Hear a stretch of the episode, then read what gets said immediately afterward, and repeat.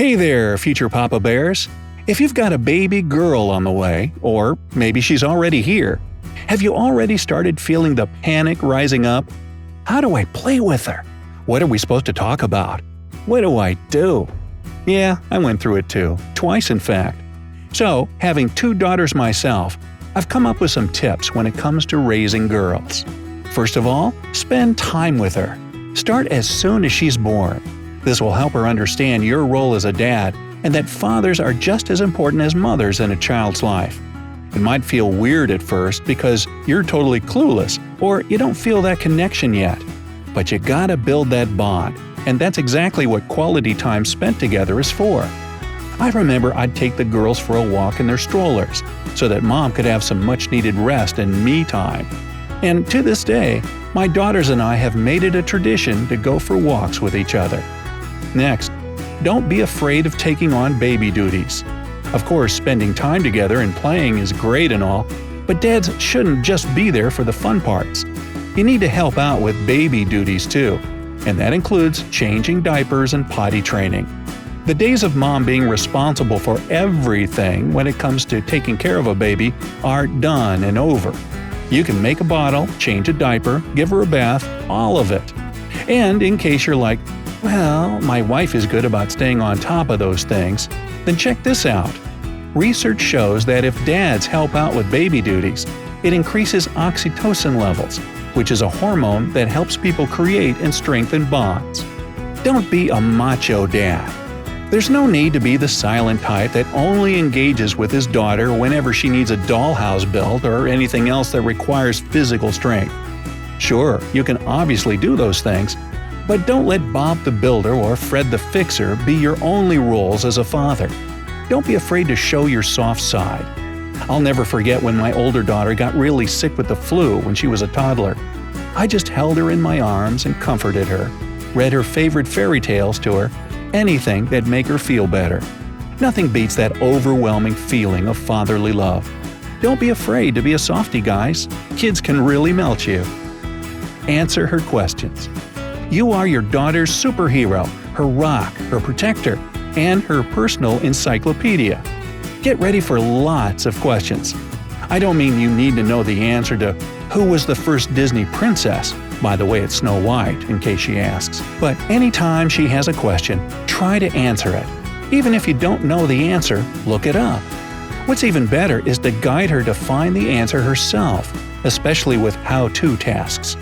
Whenever you have the option, don't just do something for her or explain how to do it. See if she can figure it out with some guidance. This will really sharpen her problem solving skills, and that'll help her out later in life. Also, try to understand her, even if you can't. When your daughter is talking to you in her toddler gibberish, let her get it all out, encourage her, and engage in the conversation as best you can. You probably won't understand a lick, but you can pretend. This will teach her to feel comfortable expressing herself and never keep things bottled up. What she has to say is important, and she needs to understand that. Don't be shy to kiss her. This is one of those fears first time dads might feel. Is it okay to show physical affection to your daughter? Shouldn't you be the tough, silent type, and mom is the cuddly one? Listen, you absolutely can and should show your daughter love in the form of hugs and kisses. You wouldn't be doing her any favors by keeping your distance, because she'll feel like she's more loved by her mom. She should get affection from both her parents equally. Let her choose her hobbies. Everybody has an opinion on what daughter should be like and do. There's the camp that says girls should play with dolls and dress up in princess costumes. Others say you should discourage the traditional stuff and go play football with her out in the yard. Listen, the answer to all this debate is simple. Let her choose her own interests. If she likes tea time with Barbie, okay. If she'd rather play with Hot Wheels out in the dirt, let her do it. Maybe she wants to do one or the other, depending on her mood. Giving her a choice will boost her confidence and make her more independent. Again, that stuff is critical later on when she's all grown up. Be a dad that helps around the house. Going along that same line, show your daughter that dads also do dishes, dust furniture, whatever it might be. Your early years are probably the most formative when it comes to her worldview. Just like baby duties, the household stuff isn't just something that mom always takes care of, and your daughter should see that for herself. Of course, this will often depend on your family situation. If you work long hours, then you probably won't have a lot of time to help around the house. But if you can, it'd be a good thing for a young girl to see firsthand. It's even better when you do chores together. The next one is key. Be a full time dad, including on the weekends. Hey, I get it. It was a tough work week, and all you want to do is sit on the couch and watch TV on the weekends. But being a parent is a full time job, and you don't get breaks. Kids don't get the concept of work or work exhaustion. They only see it as, my dad doesn't ever spend time with me. And that's an awful feeling for any child to have.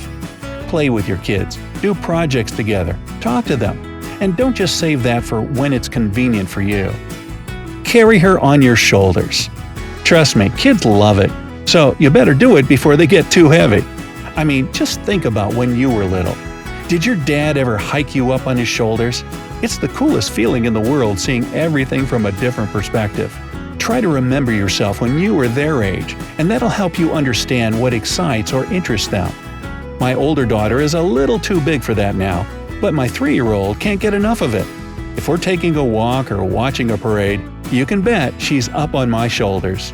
Teach her about discipline. Here's a tricky one any parent struggles with.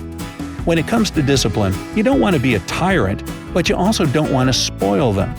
The only thing I can say that works for me is to teach your kids about self control and that actions have consequences. This way, they'll think before they act. And don't focus on the punishment stuff, like taking away their toys or TV time when they act up. It's a lot better to parent through some sort of reward system. And it can be for little stuff like brushing their teeth before bed, doing their chores, and picking up their toys after they're done playing with them. Teach your kids responsibility, and you shouldn't have to worry about disciplining them too much. And finally, politely refuse when she asks you to marry her. Yeah, I can't tell you how taken aback I was when my older daughter asked if she could marry me.